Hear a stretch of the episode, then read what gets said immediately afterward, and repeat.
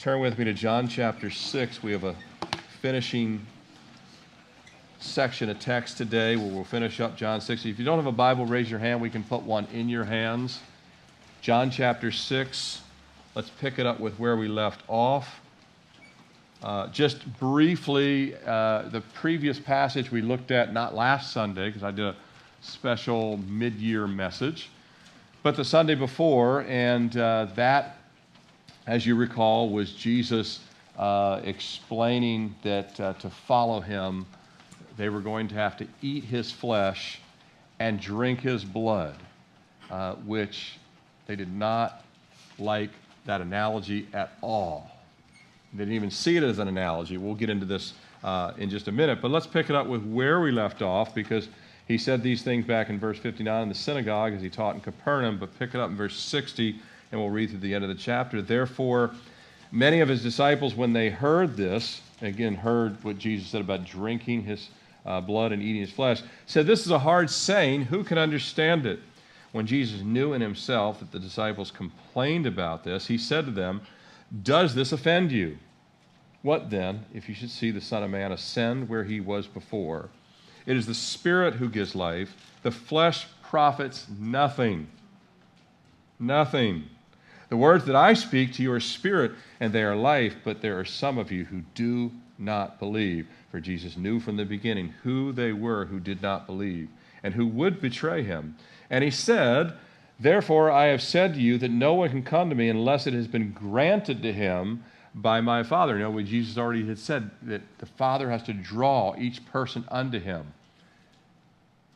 Verse 66 From that time, many of his disciples went back and walked with him no more. Then Jesus said to the twelve, Do you also want to go away? But Simon answered him and said, Lord, to whom shall we go? You have the words to eternal life. Isn't that great? Johnson Willis doesn't have that. Fidelity doesn't have that. Right? Amazon for sure doesn't have that. Sorry, Marty. As an Amazon employee I was speaking to, but I'm not, I mean, it's not, nobody has the words to eternal life except Jesus. Let's understand this. That's what Peter said. Also, we have come to know, or come to believe and know that you are the Christ, the Son of the living God. Buddha's not a living God. Muhammad's not a living God. Allah's not a living God. Confucius is not a living God. They're concepts. They're not living, they're not the living God. Verse 70. Jesus answered them and said, Do I, Did I not choose you, the twelve, and one of you is a devil? Imagine having Jesus say that. He spoke of Judas Iscariot, the son of Simon, for it was he who would betray him, being one of the twelve. Let's pray again. Father, we ask for the help of your Spirit, the anointing of your Spirit, the work of your Spirit, the softening of your Spirit, Lord, uh, the outpouring of your Spirit, Lord. I pray that you would speak to each heart. Those that are watching online, uh, Lord, that you would speak uh, to them, those that are out in the courtyard, those that are in the fellowship hall, Lord, each part of this room, Lord, you would speak to every heart, prepare each person to meet with you. Uh, Lord, I'm just trying my best to share what you have put in your word. I pray that you'd remove me from the equation, that we would all hear from you. And Lord, we'd have soft hearts, ears that are hearing, hearts that are listening. We ask this in Jesus' name. Amen. We left off with Jesus proclaiming twice that glorious statement, one of the seven I am statements in the uh, Gospel of John, where Jesus said of himself, I am the bread of life. And that's where this whole metaphor, this um, picture will start to develop of eating his flesh and drinking his blood. But it started when he said, I am the bread of life. He also said he was the bread come down from heaven. And just as manna was sent down from heaven, manna did not grow in wheat fields or in barley fields. God sent it. There was no way that anything could grow in the desert. The manna would just appear, God would send it down from heaven, and there it would be. And just as, and it would save the people from starvation there in the wilderness back in the time of Moses. And just as, um, in the same way, Jesus was sent down from heaven as well to the wilderness of this world. To the wilderness of the, this world. And he was sent down as the perfect and everlasting bread to save us from not the wilderness of a desert, but from eternal death due to sin. No matter where we're at in this world, no matter what part of the geography we're from, Jesus has come to be the bread of life to people on every continent. You'll recall that glorious revelation from Jesus that he was the bread of life, it was not met with a rush of surrender. It wasn't like everyone heard that say, This is what we've been waiting for, and everyone decided to get saved. Didn't happen. Rarely happens that way. No, it was met with skepticism. It was met with complaining. It was met with doubts. It was met with a request for, give us more signs, more evidence that Jesus was truly the Son of God. And not just the son of Mary and Joseph. Yeah, we know Mary and Joseph with his parents. And, and by the way, Mary was there. They could have asked her. But by the way, if they asked Mary and she said yes, he sent from God, would they even have believed that? in spite of the fact, this crowd that was there, they had seen Jesus miraculously feed, uh, feed thousands of them, heal many of them. Think about this. Think about if Jesus fully healed you in this room. I would bet in this room there are a lot of people that have not one, not two, not even three, but even four things they would like Jesus to heal them from right now. Say, I got five medications. What are you talking about? You know, I've got, you know, that in this room, there's a lot of people. And if imagine if Jesus fully healed you and you get to pick up the phone and call your doctor tomorrow and say, I won't be seeing you for a while. Well, why? Jesus healed me from everything. Done. Gone. I just threw all the medication in the trash can. I threw the cane in the trash can. All of it gone. Oh, and I have a leg that I didn't have before. People like that. Just the kind of stuff Jesus did Seeing all that, and yet they're like, we still need more, we still need more signs. And by the way, lest you or they, and they might have thought to themselves, well, Moses did miracles, Elijah did miracles, Elisha did miracles, other prophets performed miracles, but none of them were the Son of God. People there probably thought that. True, but none of them claimed to be the Son of God. Did you know that? Moses never claimed it. Elisha never claimed it. Daniel never claimed it. Jesus did claim it, but he also backed it up, right? The dove came down. I mean, there's so many things. And by the way, Jesus never once contradicted the prophets, never contradicted the law. He fulfilled the law. Every jot, every tittle, the Bible says, every little detail. And none of the prophets were born of a virgin. Here's another thing they could ask Mary, right? Mary, were you a virgin when you Jesus? Yes. We don't believe you. Right? That's probably how it would have gone. Their minds were made up. And at that point, Jesus responded to their hard hardness by taking the metaphor of him being the bread of life to another level. And that's when he talk, started talking about, you're going to have to eat my flesh and drink my blood. He's like, you're already not believing. I'm going to offend you a little bit more. You would not have, uh, all, all of you would not have always enjoyed Jesus' preaching. He will step on some toes. Did you know that? He really would. And he takes to another level. And just like the Israelites had to eat the manna to live, those within the hearing would have to eat his flesh and drink his blood to come into eternal life. That's what he was saying to them. And this was repulsive to them. You don't want to eat your flesh. Yet, as noted previously, Jesus, we, we noted that Jesus, he did not walk around as a loaf of bread. He clearly was given a metaphor. He was not walking around as a French baguette. The understanding of his unheard of description was the parallel to the manna. Manna came down, I came down. It was the parallel to the manna. But like when you eat something, you completely ingest it. After this service, after the baptism, many of you will go to lunch somewhere. Some of you will go home, find leftovers in the fridge. But whatever it is you're going to do, you, many of you will go eat something. And you're not going to kind of eat it. You're either going to eat it or you're not going to eat it. In other words, you start biting it, you swallow it, right? It's like being kind of pregnant, right? You're not kind of pregnant. You don't kind of eat. You either eat or you don't eat. You might eat a small amount, but you still fully ingest it. And the point is, Jesus has to be totally accepted, totally brought into the heart, right? Not, well, I kind of believe in Jesus. I've actually had people tell me this. I do kind of believe in Jesus. You don't kind of believe in Jesus. Did you kind of eat the Pop Tart or not? right? I don't know where that came from because I haven't had one in ages. You're all going to go buy them now. but um, it's complete acceptance. And all of this has brought everyone there to uh, a crossroads. And it still brings people to a crossroads. Either believe in Jesus or back away from Jesus. Believe in Jesus or back away from Him. And He's not going to beg them, and He doesn't beg us to stay and believe in Him. He invites you to believe in Him, but He will not beg you to believe in Him. But He will make one final, uh, cl- He'll make clear one final time why they should believe in Him and why you and I should believe in him. If you're taking notes, you see the title this morning uh, Everything in Jesus. And indeed, everything is in Jesus. Everything that Peter needed, everything that John needed, everything that you and I need is in Jesus.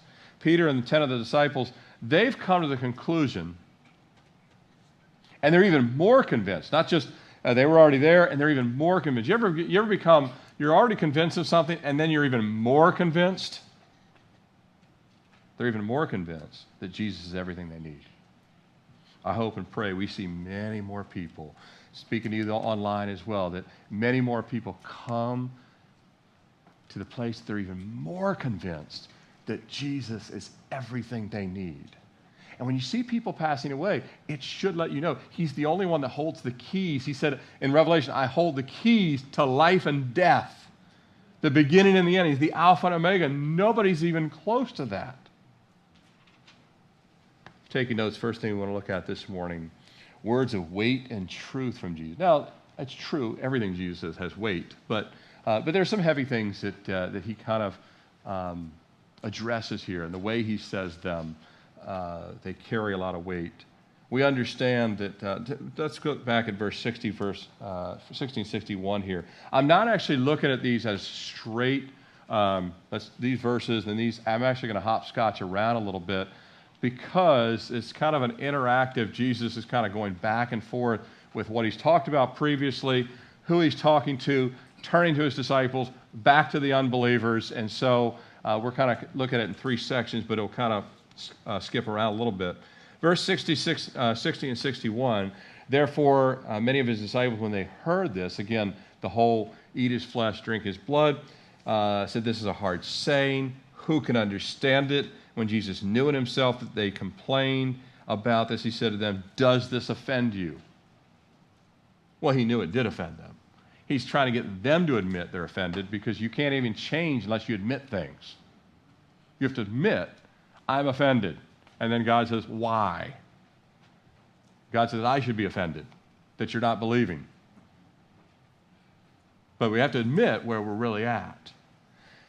Then look at verse 66 down to 66 from that time. Again, Jesus kind of uh, is going to implore one more time, but even with that, from that many, from that time, many of his disciples went back and walked with him no more. They said, "We're out.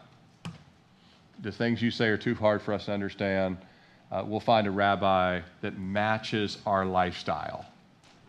That's what a lot of people do. They'll find a church or a pastor or this or that, kind of match my perfect, and if, as long as it fits my box, then I'm good. So they said, We're out. Verse 66. Jesus, um, the hardest statements he says in verse 70 and 71, he says, Did I not choose you, the 12, and one of you is a devil?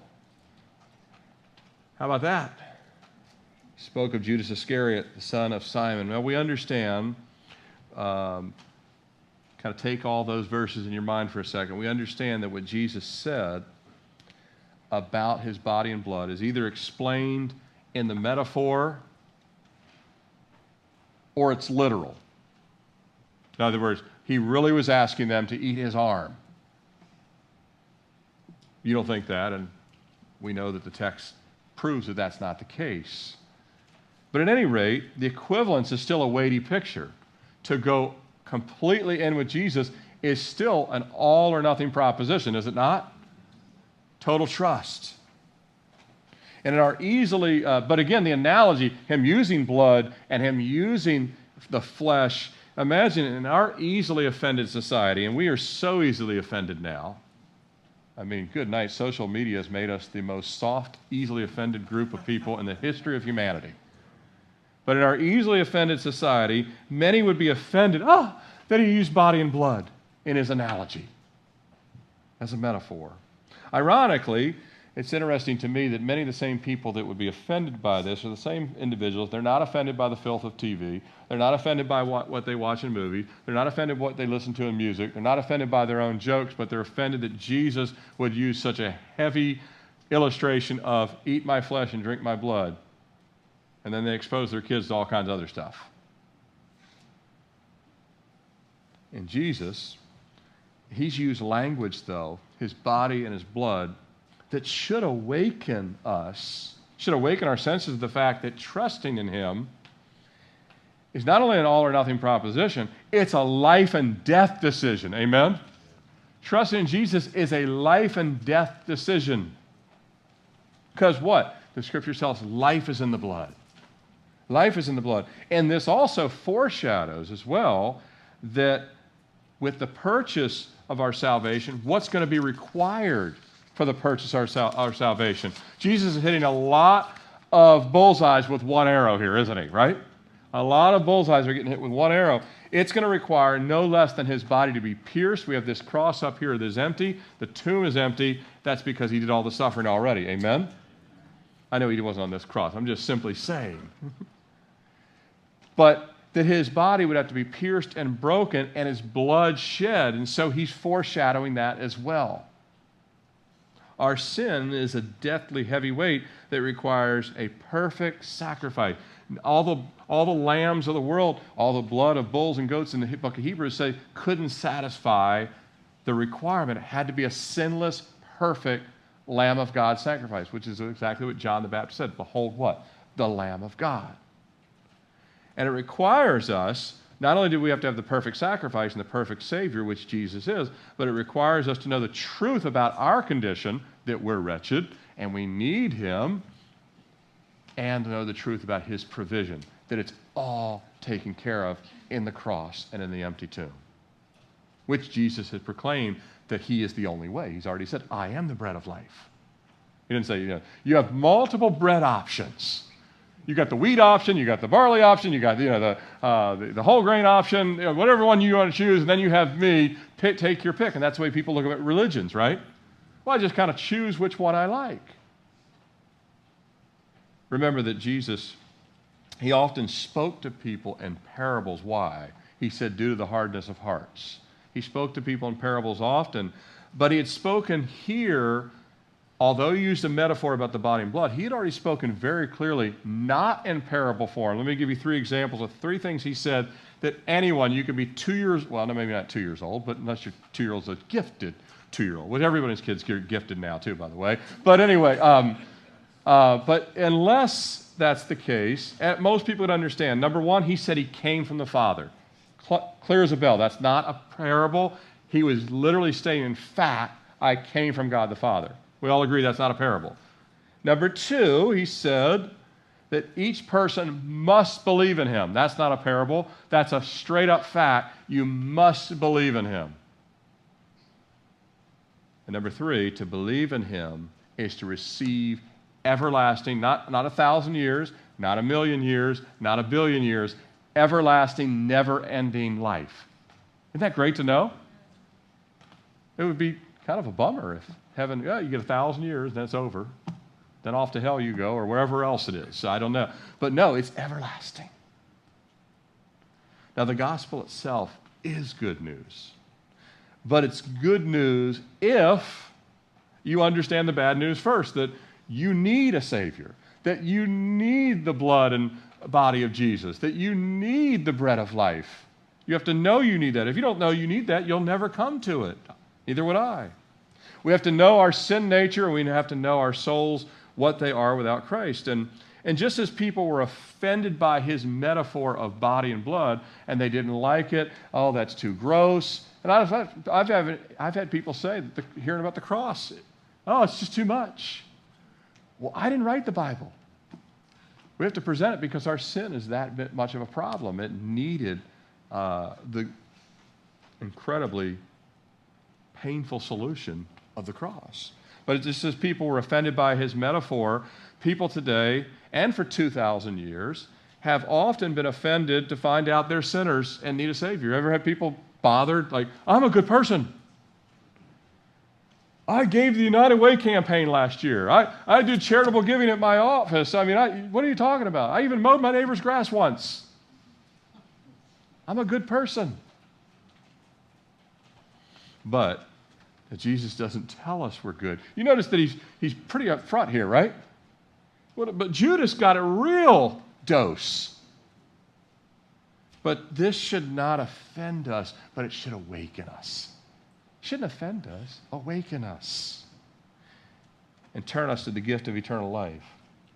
To unsettle us is actually a good thing. Amen? For God to unsettle, if we were not, if we were never unsettled, we'd never come to the cross. To unsettle us is a good thing. To break our hearts is a good thing. It's the pathway to forgiveness for us to know wow, we're a mess and we need the bread of life. We need Jesus. I love this passage in Hosea 6 1. It says, For he has torn, but he will heal us. He is stricken, but he will bind us up. Do you realize that God will put a lot of us on our back on purpose so we would look to him. And this doesn't happen just at the point of salvation. It happens again. Can I get an amen on that? It happens again after salvation. He'll put you back on your back numerous times. And he's not like a parent that's just like, oh, I feel so bad. Yes, all the rules are gone again. He doesn't do that. God's, he is not moved by our decisions of, well, God, I would do it this way. No, no, He knows He has to break us down sometime that we'll see our need to say, Lord, we, are crying out from the depths of our soul. And salvation needs that, but even post salvation, it's needed. But, but, but here's the promise He'll heal us and bind us up. Isn't that good news, right? He doesn't leave us in that place. You'll become stronger out of it. Know for certain that Jesus has never and never will tell us what we want to hear, but what we need to hear. What we need to hear. And I'm, I'm glad he tells me what I need to hear because uh, there's plenty of people in the world that tell us what I want, what I need, what I want to hear. They're called politicians a lot of times, right? They'll use flattery to gain something. Jesus never flattered people to gain anything. He was not a politician. He was the Son of God, and he never, ever just said, Well, I'll pander to an audience. No, Jesus is direct and he's purposeful of what he says, and with the truth that he speaks is always right to the heart. The, the cliche that's popped up in recent years as an online retort, uh, you, some of you may have seen it. Um, it's, uh, it, I see it often on Twitter comments now. I said what I said. You guys heard that one, right? I said what I said. I actually kind of like it. After a while, you're like, all right, I, I'm not, I can't go any further with this argument they ain't listening. I said what I said. And, and then, at least on your end, you're done. They can kind of do whatever they want. But, uh, but you're on, you're done. But with Jesus, it's always true. Jesus could always say, I said what I said. And that's the end of the discussion. But yet he still implores because he has compassion, right? He still uh, reaches towards even the people and he responds to them. They still have an opportunity. He says, Does this offend you? Are you offended? Then he expresses more truth that we'll look at in just a second, but he expresses that he knows that the core issue is that many simply do not believe in him. Just simply do not believe in him. Or so far, they will not believe in him. I told the first service, I said, I know for a fact this pulpit is made of wood. It is not made of cotton candy. Why? Because I know what cotton candy is and I know what wood is. And if you have heard deception and lies, and then you hear the truth, you will be able to know I've heard Jesus, and it is true. I believe what he said. But a lot of the other people there, they didn't believe what he said. They still would believe, in other rabbis, well, the high priest said this, and Jesus said, I don't care what you've heard. This is truth straight from God. I'm, I, you're, you're looking at him, Emmanuel, God with us. And you either believe that or you don't believe that. And many, at this point, they back away and they walk away. It says, from that point, many said, We're out of here. Your, your metaphor is uh, offensive. Uh, we don't want to be cannibals, which is not what he was asking. Uh, but again, people will find excuses to not follow Jesus too. They'll say, well, uh, there's so many contradictions in the Bible. Uh, give me a couple. Well, I just know they're in there. You know, that, but um, my professor at college told me two of them, and I forgot them now, but I know that they were legit. People look for the reasons, but they decide to walk away, and Jesus does not chase after them. He's presented them with all that they need. Uh, to those still here, in this setting, those that were still there, uh, he tests their hearts. He says to the disciples themselves, Do you also want to go away? How about us in this room? Are we influenced by the crowds of the unbelieving around us? We have a, we have a world that believes less and less of God. America, as a country, uh, believes less and less of God. That's pr- proven not only in behavior, but even statistically, even, even uh, in surveys. Uh, we see that. We see that the changing culture. Uh, but are you drawn away because everyone else doesn't believe in Jesus? And then to Judas, he gets, how can you get more direct than saying one of you is a devil? That's about as direct as you're possibly ever going to see anything said. Scorching words for sure, but love warns people. I've had people tell me point blank, said, so you think there's a literal hell, lake of fire? Yes. Just like I believe there's a literal heaven because Jesus said both exist. By the way, if God tells you you're a devil, first of all, you want to really listen to what he's saying. Uh, if you're Judas, uh, you can either repent at that point and cry out to God or do nothing about it and stay in the same condition. We notice that Judas does not say, Hey, is that me? And if it is, can you help me? Because Jesus would have helped him. Amen? Well, certainly would.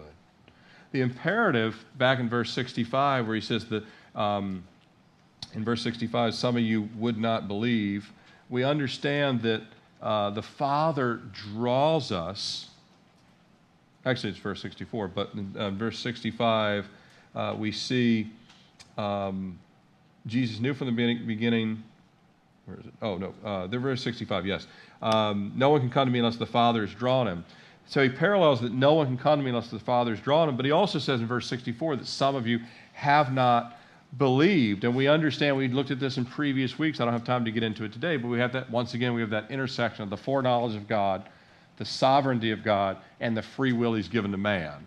And if you're still struggling to rectify how all that works, join the club. Because there is free will, and there is the foreknowledge, and there is the sovereignty, and all of them exist on a plane that we can't understand. What we can understand is what we do understand. Should I believe in Jesus, or am I going to walk away and not believe? I decided to walk closer to Jesus June of 1995 and fully believe, and I believe more now than I did in 1995. And for me personally, and you'll have to make the decision, it won't matter to me if 99.9999% of America decides there is no God, I'll still follow God. They don't influence my thinking at all. Matter of fact, the more, more and more, whatever they say, I think generally the opposite. The more I hear what they think about on any topic, I assume this is probably suspect, you know. Um, because they come from a godless position of everything. And they are resisting, so they're of their own minds, and the, the foolishness of man is what the Bible calls it. So, I mean, the apostles could have said, well, the crowd doesn't believe. Perhaps we shouldn't believe. That's what teenagers do all the time. And I don't want you teens to do that. But you know, a lot of times, well, if the crowd doesn't believe, then I shouldn't believe. No, the crowd has nothing to do with what's right or wrong. God decides that, right? The crowd didn't birth you into this world, God did. The fact that your genetic code God created all that. So either we believe, and the apostles, you know, they have an opportunity to just walk away, or not. Let's take a look at verse 62 and 65, uh, 62 through 65, words of life insight from Jesus. Uh, so he continues on in verse 62 What then if you should see the Son of Man ascend? Like I said, we're going to skip around a little bit, so I apologize. What then if you should see the Son of Man ascend where he was before? It is the Spirit who gives life. The flesh profits nothing. The words that I speak to you are spirit and they are life. Actually, just verse 62 and 63. Um, Jesus continues here. So he says, What if you should see the Son of Man ascend back up to where he was before? And of course, some of them who were there, the apostles would later see this. They would later see Jesus ascend back into the clouds, and the angels would say, Men of Galilee, why are you standing here? The same Jesus who you've seen will come and appear again in like manner. So some of them would literally see what Jesus said here. He's not just, this isn't a metaphor, he really is going to do this. He really is going to ascend up in the cloud, and praise God, he's coming back in the clouds. But some of them were going to see him ascend up in the clouds.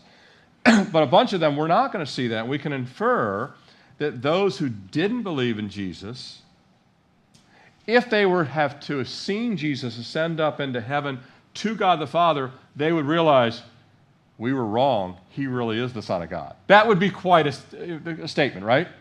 If all of a sudden, I don't believe you're God. We don't believe you're God. And all of a sudden, Jesus starts going right up into the clouds. Bye. Right?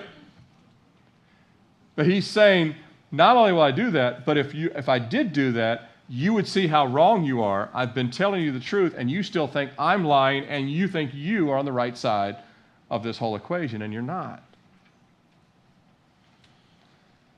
Much more, people today, you know, they, can, they wouldn't believe Jesus in front of them, and we have the same issue today. People will believe Facebook, but not Jesus. Unbelievable. They'll believe in their employer, who could be the next Enron, maybe the current Enron right now, and the books just haven't been shown yet. We could have half the stock market that way and not even know it. But not believe in their eternal Savior. People that believe in themselves, even though they can't stop themselves from aging, they can't stop themselves from having heart disease, they can't stop themselves from cancer, but they still believe in themselves instead of believing in the ageless, risen Savior. Um, anyone that believes in that place, stays in that place, believing in themselves or these other things, uh, will see at some point how wrong they have been if they remain there. Some of the most prepared people I've ever met.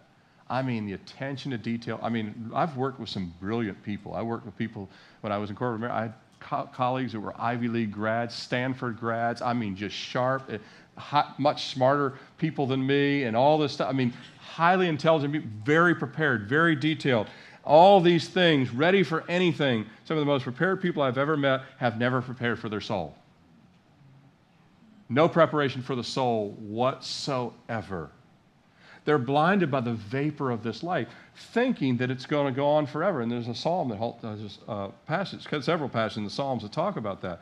They're either unaware, just like the people here, or unconcerned or unconvinced of the words of life given by the bread of life.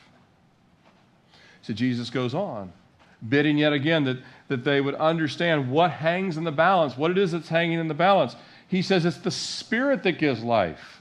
It's the Spirit that gives life. Not religion. Religion cannot give life. Hinduism, Islam, Catholicism, all the, they can't, religions can't give life. And by the way, Baptist or, you know, Pentecostal, even denominations can't give life not good works. Wealth can't give lo- good life. I mean, I mean, good night. If that was the true, um, John D. Rockefeller would still be alive, right? Wealth can't give life. Health can't give it because health fails. Career can't give it. A perfect retirement can't give it. Selling everything you have, like HGTV's constantly tempting everyone and moving to the Caribbean, can't do it either. Mexico life and Caribbean life can't do it at birth, our spirit, which is born in the death of sin is precisely why Jesus had three chapters back, John chapter 3, Nicodemus night, Nick at night, remember that? You must be born again. Told this to a member of the Sanhedrin, religious man. You got to be reborn because your spirit needs a whole new rebirth. It's the spirit that gives life to our dead spirit. Amen? The spirit gives life. Because we're destined for hell at birth because we're sinners and we need to be rebirthed unless we're made new by the Holy Spirit. And that only comes through Jesus. Only comes through Jesus. And this was explained and promised here by Jesus, but it was finalized at the cross. Uh, Peter, who was speaking here, and here's Peter later in life, uh, but Peter's going to say something in just a second we'll look at. But Peter would later write, For Christ also suffered once for sins. Again, this is that body and blood being shed for us. Suffered once for sins, the just for the unjust. We were born deserving death. Jesus said, I'm going to take death off your plate and give you life. That he might bring us to God. He's the only way to the Father. Jesus already explained all these things. Being put to death in the flesh, again, is piercing, but made alive in the spirit. In other words, um, he puts to death he was put to death in the flesh, but he also puts to death our flesh, and we're made alive by the Spirit of God. The Spirit makes us alive. By the way, the one exception, I try and every time we have a chance to kind of understand connected doctrinal pieces, the one exception to needing the new birth in Jesus, good news for those of you that have ever had a miscarriage or things like that. Uh, but the one exception to the new birth needed is the, those that die before the age of accountability, uh, such as infants, children uh, that, are, that are small. We don't know the exact age of accountability. I think it's different for each person, but people with men- certain mental disabilities, I believe, uh, also would fall into this category. And so, uh, which is great because all these abortions, those babies, I believe, go straight to heaven. How about you guys? I believe they go straight from the abortion clinic right to Jesus. And how do I know? Well, the scripture makes it clear in 2 Samuel 12 23. David lost his infant son, and David said, Can I bring him back again? Of course, we can't bring anybody back from the dead. God can. But he said, I shall go to him, but he shall not return to me. In other words, David said, because he was a little infant and couldn't decide yes or no to God, I can go to him. He's already in the presence of God. And that's just that grace of God that's uh, greater than we can understand. But for those of us here on earth, and billions of us that would uh, fall into this category, we can hear and comprehend Jesus' counsel. We can hear and comprehend his gospel. And we have to respond to it, right? And we need to understand that our flesh profits nothing. He said the flesh profits nothing. Uh, well, it's actually worse than that. Our, pres- our flesh not only accomplishes nothing and is of no value, it actually is really corrupt. Very corrupt. So Paul said in Romans 7:18, I know that in me that is in my flesh nothing good dwells, for to will is present with me, but to how to perform what is good I do not find. It's good to remember that even your righteousness is filthy rags. Even your righteousness. So you need the Spirit of God flowing in your life because really, I hate to break it to all of us, we don't bring anything to the table. Nada. Zilch. Well, but I'm, I, am i am really gifted. No, stop. In your flesh, nothing good dwells, but let God dwell richly through you, and then something good can come through you and I. We're just a shell that God wants to fill. Uh, that's the way it works. And, and, the, and that shouldn't offend you after a while. You're like, thank you, Lord, instead. And just say, Lord, I just want to be a, a conduit. This is why we need the words of Jesus to, to convict our soul, the salvation of Jesus to save our soul, and the Spirit of God to live in our soul. Uh, I've already been saved, but now the Holy Spirit is living, or I wouldn't be doing what I'm doing this morning. It's, it's the, Spirit of God has to live through our life. And you wouldn't have been worshiping earlier, and your hand, hands raised, and you wouldn't be happy that people are getting baptized. The Spirit of God has to be living in our soul. His very words are spirit and life. And if we believe that, Here's the great news. If we really believe that nothing can move us from Jesus, no matter what the world does, no matter what Fox News says, MSNBC says, CNN says, AP News says, Time says, Newsweek says, Biden says, Trump says, it doesn't, none of that stuff will move you. Amen? You will understand that Jesus is true and everything else is flawed deeply. Now, not only will that not, not only will we not be moved from Jesus, the apostle said, No, we're staying with you. Jesus will never leave or forsake us. That's the best part, right? Last thing we look at, we, we can relate to Peter because Peter was just a human being, just like the rest of us. And he had to wrestle with everything and come to the conclusion. And Peter says, and Jesus says, Do you want to leave me also? Do you also want to go away? Verse 67. But Simon Peter answered Lord, to whom shall we go? Are we going to go to Pilate? Are we going to go to Caesar? Are we going to go to another rabbi? He says, You have the words of eternal life. No one else has the words of eternal life. We've come to believe and know you are the Christ, the Son of the living God. Peter concludes, and he seems to speak for the whole believing group, which would include the 10 other apostles, minus, I mean, you would have 11 other, but Judas is not in a good place here and never gets to a good place, to the point where Judas will end up being possessed by Satan for a period of time. Literally possessed by Satan, not a low level demon. Satan himself will inhabit Judas later. But Peter, speaking for the other 10 and maybe some other disciples, we don't know how many other disciples decided to stay in addition to those 11, but he seems to be speaking for the whole group. Uh, as others are turning away from Jesus and backing off, as far as he and these other disciples were, were concerned, they were fully convinced that Jesus had both the words to life and was the way, the only way to eternal life. There wasn't another way to eternal life. It wasn't to be a really good Jew. They were convinced it was faith in Jesus Christ. That he was the Christ. They were convinced he was the Christ, the anointed one, uh, sent from God, the Son of God. The only way, that he was the only way to God the Father, that he was the only hope of eternal life. I'm not putting any of my hope in eternal life in anything good I did over the last 20 some years. It's Jesus saved me because I believed on his name. I will do some good things, thankfully, by His grace, but those good things do not save me. They're because I'm saved. That makes sense? You'll do good things because you're saved, not to get saved. And so he knows that Jesus is, you're the only one that has the words of eternal life. You're the only one. Peter had come to the place that he had no interest in trading a temporary life for an eternal life. Would any of you want to say, you know what? I've done this for a while. I want the temporary, I want to give up eternity.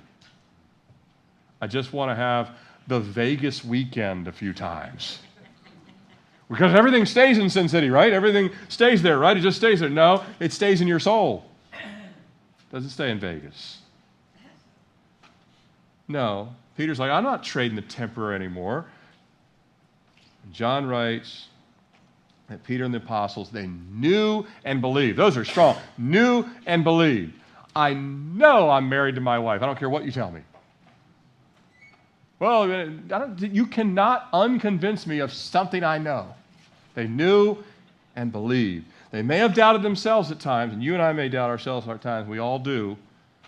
But they didn't doubt that Jesus was the way. Amen? They didn't doubt that Jesus was the way. They believed, like A.W. Tozer said, Jesus is not one of many ways to approach God nor is he the best of several ways. He is the only way. The only way. When we have a deep soul level confidence, other people's unbelief will not faze you at all. You'll pray for them, but their unbelief doesn't say, wow, you've given me. I, I have had, I have a, one atheist friend that I used to work with when I was in uh, big tech, and we still get together from time to time. And I have been trying to win him to Christ for a long time, and he's tried to explain to me the logic of his atheism for so long. He does not move me like a centimeter. There's no measurement that he does not move me at all. I just constantly pray for him. Doesn't move me an inch. Other people's unbelief, they walk away, their pleasures, their riches, even the tough times that we have to endure. And some of you have lost loved ones this year and you're dealing with pain and all that, but even that won't draw you away from Christ. It'll draw you closer to Christ if you really believe and you know and believe. You'll draw nearer to the Lord. None of these things will cause us to bail on, on Jesus, and praise God, He'll never bail on us. Amen? Ever. Hebrews 13:5 For he himself has said I will never leave you nor forsake you. Amen.